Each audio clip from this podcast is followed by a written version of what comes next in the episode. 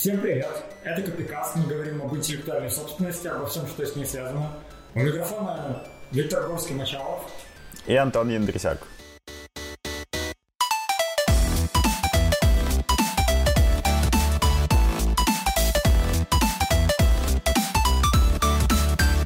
И я решил просто позвонить Антону по Zoom, спросить, как у него дела и что он думает вообще о том, что для многих россиян, собственно, как до недавнего времени, так и после недавнего времени, в смысле в недавнее время и, в общем, видимо, в каком-то неопределенном будущем, некоторые фильмы и какой-то контент будет просто недоступен с легальной точки зрения. В кинотеатрах проката нет, скачать легально тоже нельзя, стриминговые сервисы тоже недоступны порой.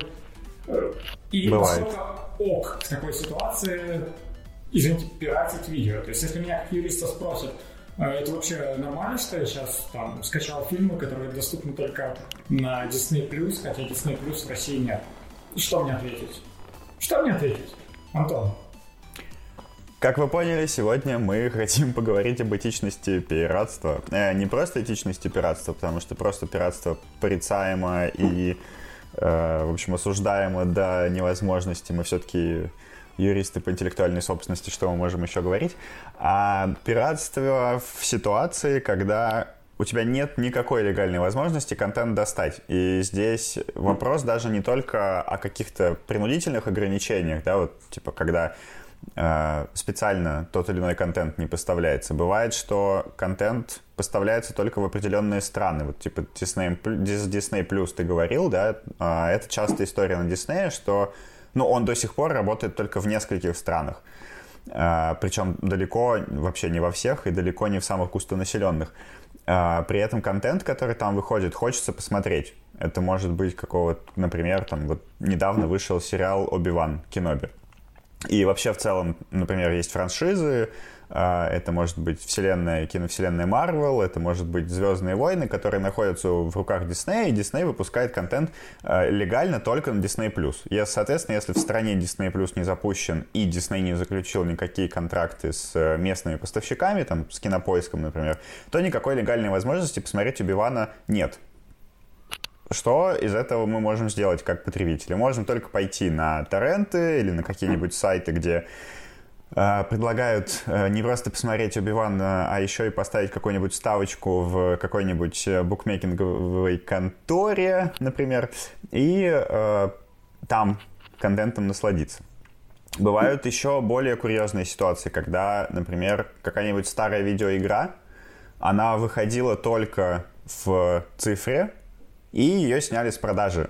Все, ее вообще никак не достать. Как бы это, в принципе, становится невозможной задачей, потому что она никогда не существовала на дисках легально, больше ее в интернетиках этих ваших не продают, ну и, соответственно, игра потерялась. И это вообще критический вопрос для всей истории. Поэтому давай начнем, наверное, с того, что делать, насколько этично пиратить, когда тебе просто контент не дают, но, предположим, ты можешь как-то сделать какие-то ухищрения, чтобы его получить все-таки легально.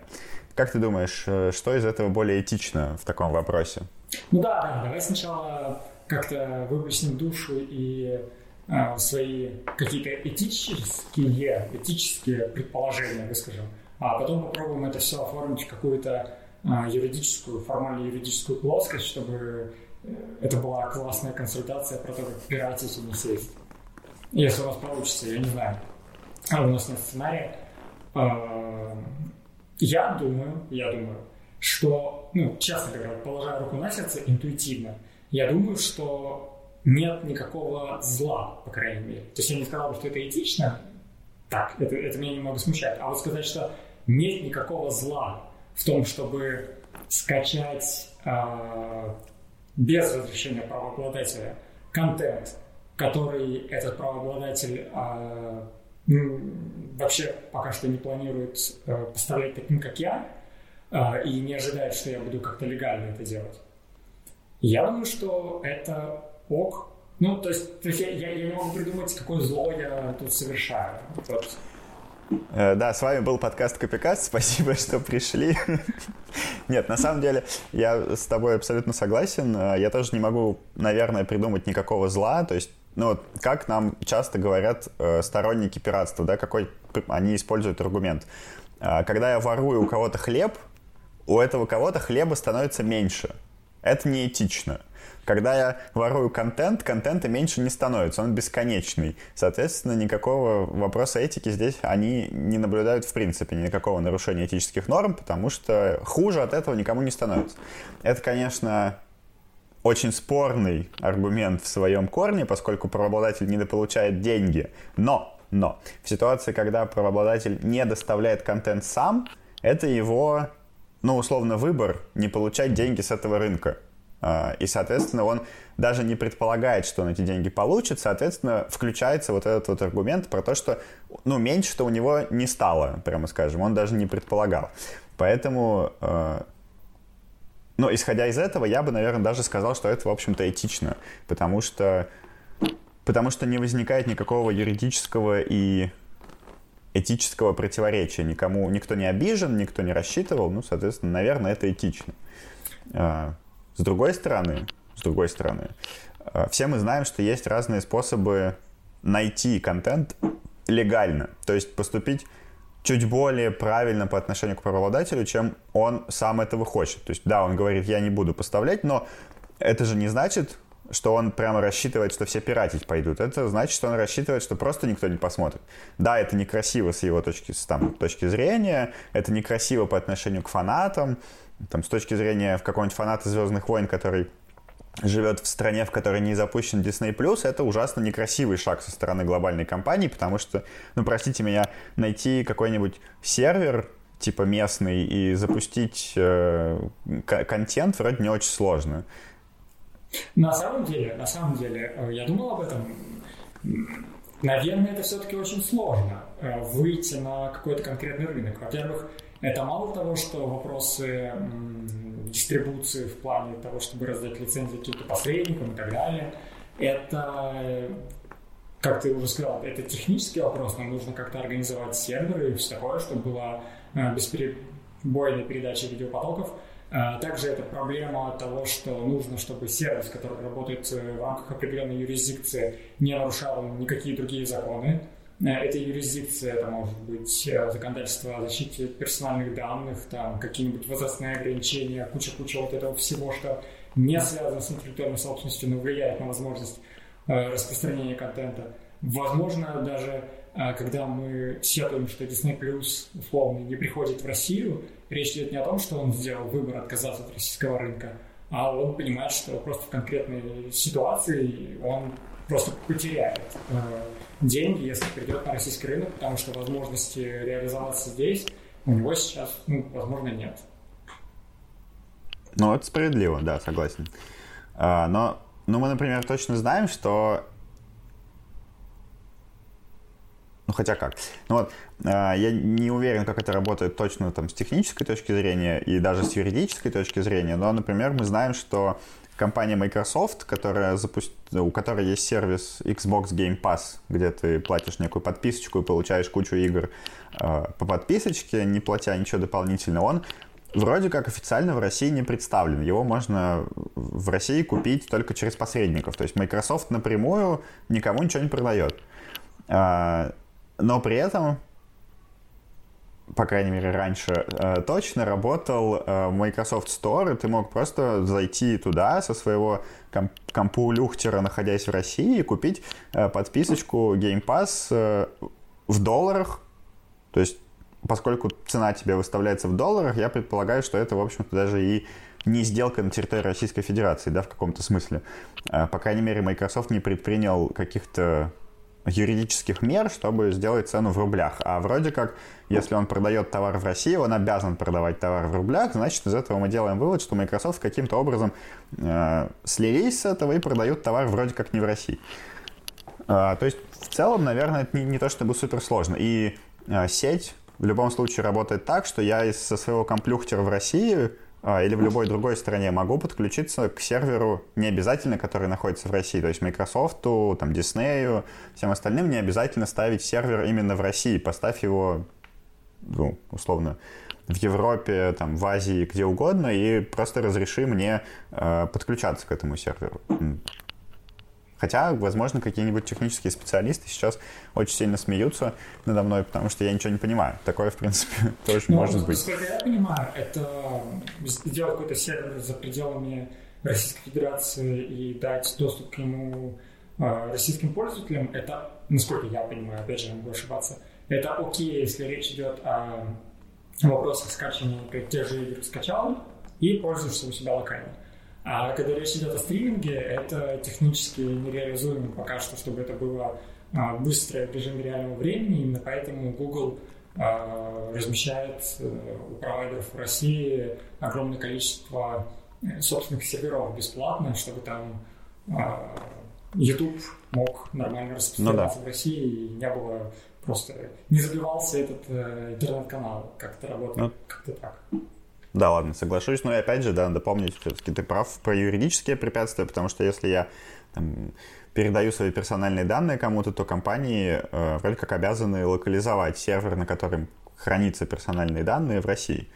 Мои, да, российские персональные данные российского пользователя. И с точки зрения компании, смотри, как получается. Я там... Так, абстрактно вакуум поговорим. Допустим, я гражданин, да, я, допустим, выбрал какую-то власть, которая представляет мои интересы. Эта власть от моего имени приняла законы, которые препятствуют компании, создают какие-то административные барьеры для входа на российский рынок, требуют от него дополнительных расходов, на которые, например, она не готова. И потом я говорю, Disney+, ты не хочешь к нам приходить и тратить... слишком много денег и тратить, и нести какие-то юридические риски из-за неясности моего законодательства. Слушай, как хочешь, тогда я буду бесплатно у тебя скачивать. И с точки зрения компании это выглядит, наверное, как-то подло. Слушай, это какое-то переложение ответственности получается на потребителя.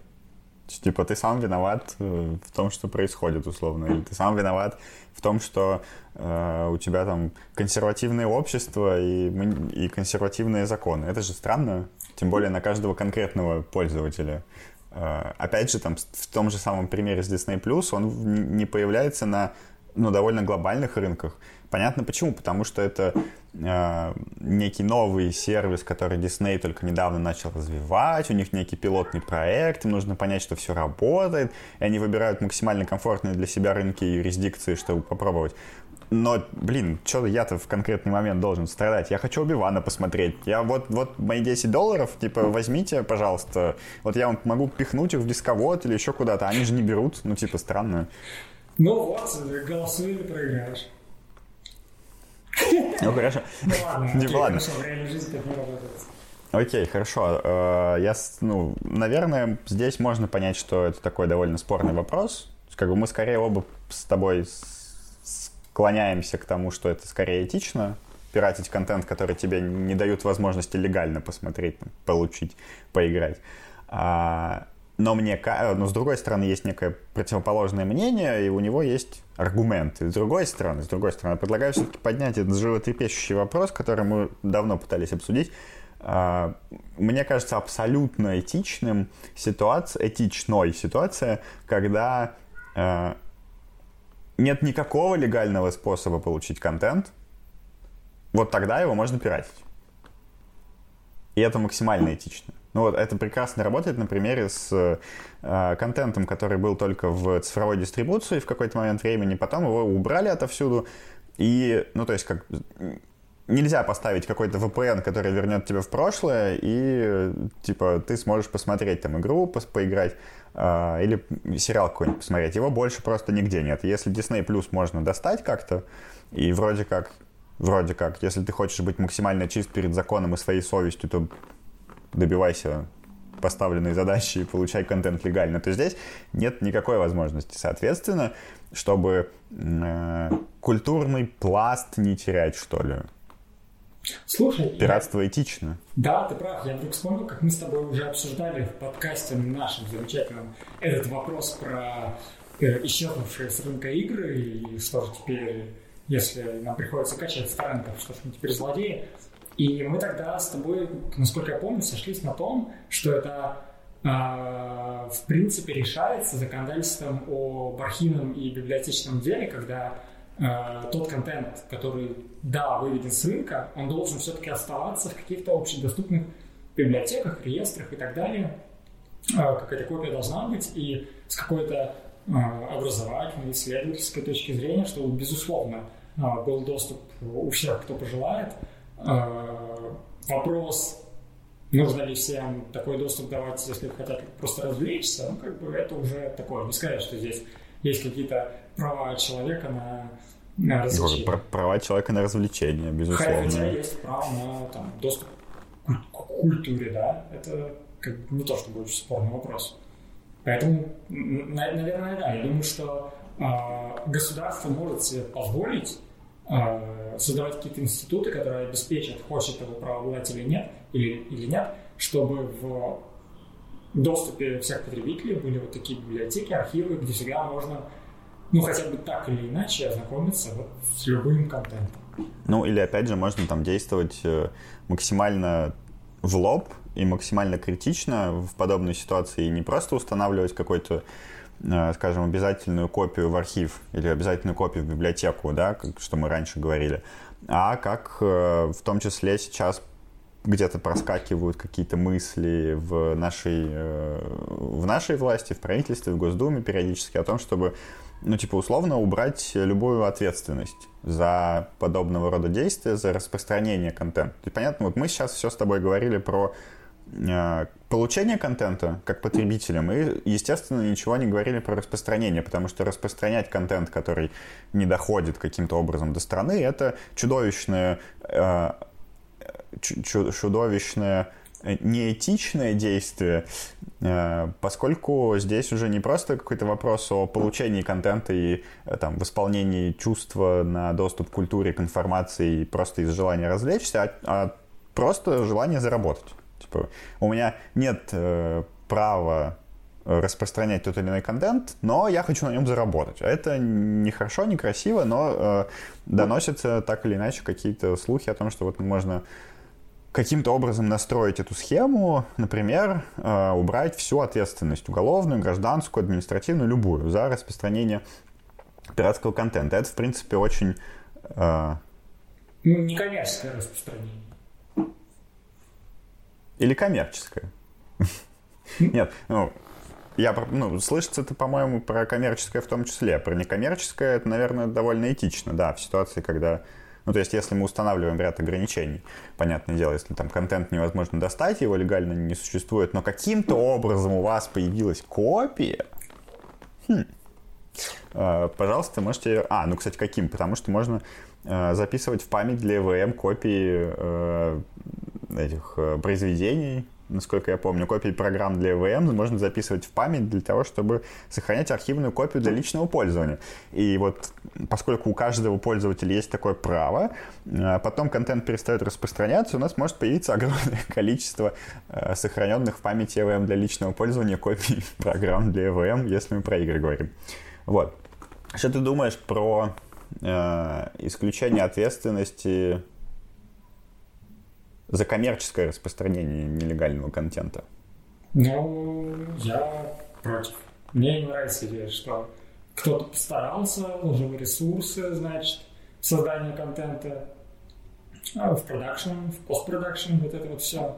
А кто-то, кто вообще не имеет к этому отношения, говорит, что он делает потрясающе важную работу по выкладыванию всего этого добра в интернет, и поэтому я зарабатываю тем, что вешаю рекламу, свои какие торрент-сайты и все такое. Ну, хорошо, я с тобой согласен, да, это нехорошо. Но, вот эта вот схема, предложенная не помню кем, довольно давно, мы не могли записать, наверное, очень долго этот подкаст, и он немножко потерял актуальность, но все же. Было какое-то предложение, я помню, чтобы сделать типа а-ля принудительную лицензию на контент, когда на территории России разрешается распространение в принудительной форме через там, получение согласия у правительства или как, я вот этих подробностей не помню. В общем, получается принудительная лицензия, и денежки по рыночной цене откладываются куда-то там, на какой-то специальный счет или еще куда, и потом правообладатель может прийти и эти деньги забрать условно. Это как некая форма, что-то похожее на организацию по коллективному управлению правами, видимо. Да, я тоже об этом подумал. Вот. Видимо, какая-то некая форма, как это расширить немножко на некий цифровой контент. Да. Но это тоже странная история. Обычно мы говорим о принудительной лицензии и подобных историях, когда речь идет о чем-то прям социально важном, без чего общество не может обойтись. Ну, кстати говоря, вот ты смеешься, а на самом деле, если так подумать, на нашем рынке, на вот какой-то ограниченной нашей территории, где мы все бегаем туда-сюда, на работу ходим, среди нас есть огромное количество вот этих людей, возможно, ты один из них, которые вложили сердце, душу, любовь, время, молодость, лучшие годы своей жизни, чтобы прославлять Оби-Вана Кеноби. И именно благодаря этому Оби-Ван Кеноби пользуется популярностью, и есть потребители, которые готовы платить за это все. И именно поэтому там в какое-то время, как, например, в России легально распространялись фильмы про Оби-Вана Кеноби, правда, получал деньги, потому что люди ходили на эти фильмы, потому что Антон и такие, как он, популяризировали это все, вольно или невольно. А теперь им говорят, ну, знаете, как бы, наверное, вы можете без этого обойтись. Как же теперь ты можешь без этого обойтись, если ты в это что-то вложил, и теперь у тебя нет ничего, то есть за это. То есть ты что-то дал, а тебе за это ничего не дают. И можно сказать, ну, ты же добровольно дал, это был такой подарок. Поисследуем каузу Донанди, там вот это вот все. Я, честно говоря, не готов сейчас дальше упарываться, это странная теория. Задвинем ее в долгий ящик пока что. Не, ну это классическая теория, которая строится на встречном предоставлении. То есть как бы мы что-то дали, но не можем ничего получить взамен. Это вызывает у нас чувство несправедливости и позволяет говорить о том, что пиратство — это этичная штука в общем и целом, если мы говорим про либо какой-то механизм, который обеспечивает права правообладателей, как вот этот вот параллельный импорт сериалов с откладыванием денег, хотя это такая странная история. Либо когда мы говорим просто о возможности где-то там достать контентик, чтобы его вечером посмотреть и удовлетворить свои чувства фанатов. Да. Есть же концепция, что частные права — это такая натянутая тетива, которая находится в руках правообладателя, и если кто-то, скажем, нарушил это, то это нарушение только в том случае, если правообладатель скажет: я вижу, что здесь произошло нарушение моего интереса. А пока правообладатель молчит, мы даже не знаем, плохо мы сделали, хорошо или нет. Только правообладатель знает, пострадал он или нет. Насколько правообладатель вообще вправе, знаешь, вот вправе не в юридическом смысле, а вправе в моральном смысле, насколько правообладатель вправе эту тетиву спускать и говорить, что вот это нарушение, если он сам контент сюда не принес. Да, и здесь начинается рубрика «Что можно сделать со статьей 10 Гражданского кодекса в домашних условиях».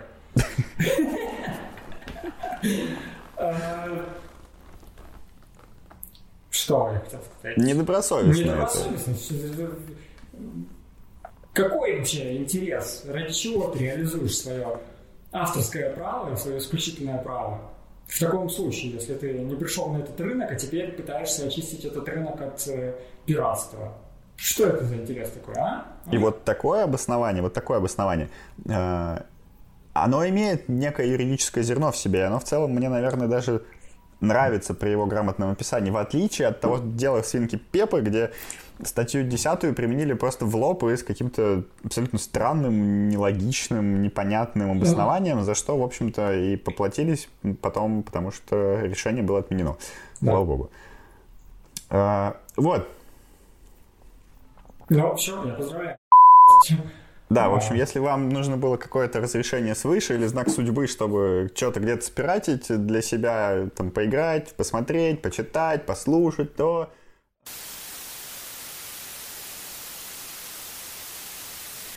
При определенных условиях, если вам контент легально не доставляют, если у вас есть возможность легально контент приобрести, тогда это не знак свыше, не надо рассматривать этот подкаст как юридическую консультацию, как знак свыше, разрешающий пиратить, и не надо потом нам в комменты писать, что к вам применили меры ответственности, потому что мы виноваты, мы этически рассуждаем исключительно не в юридической плоскости. Понимаешь, что это же все...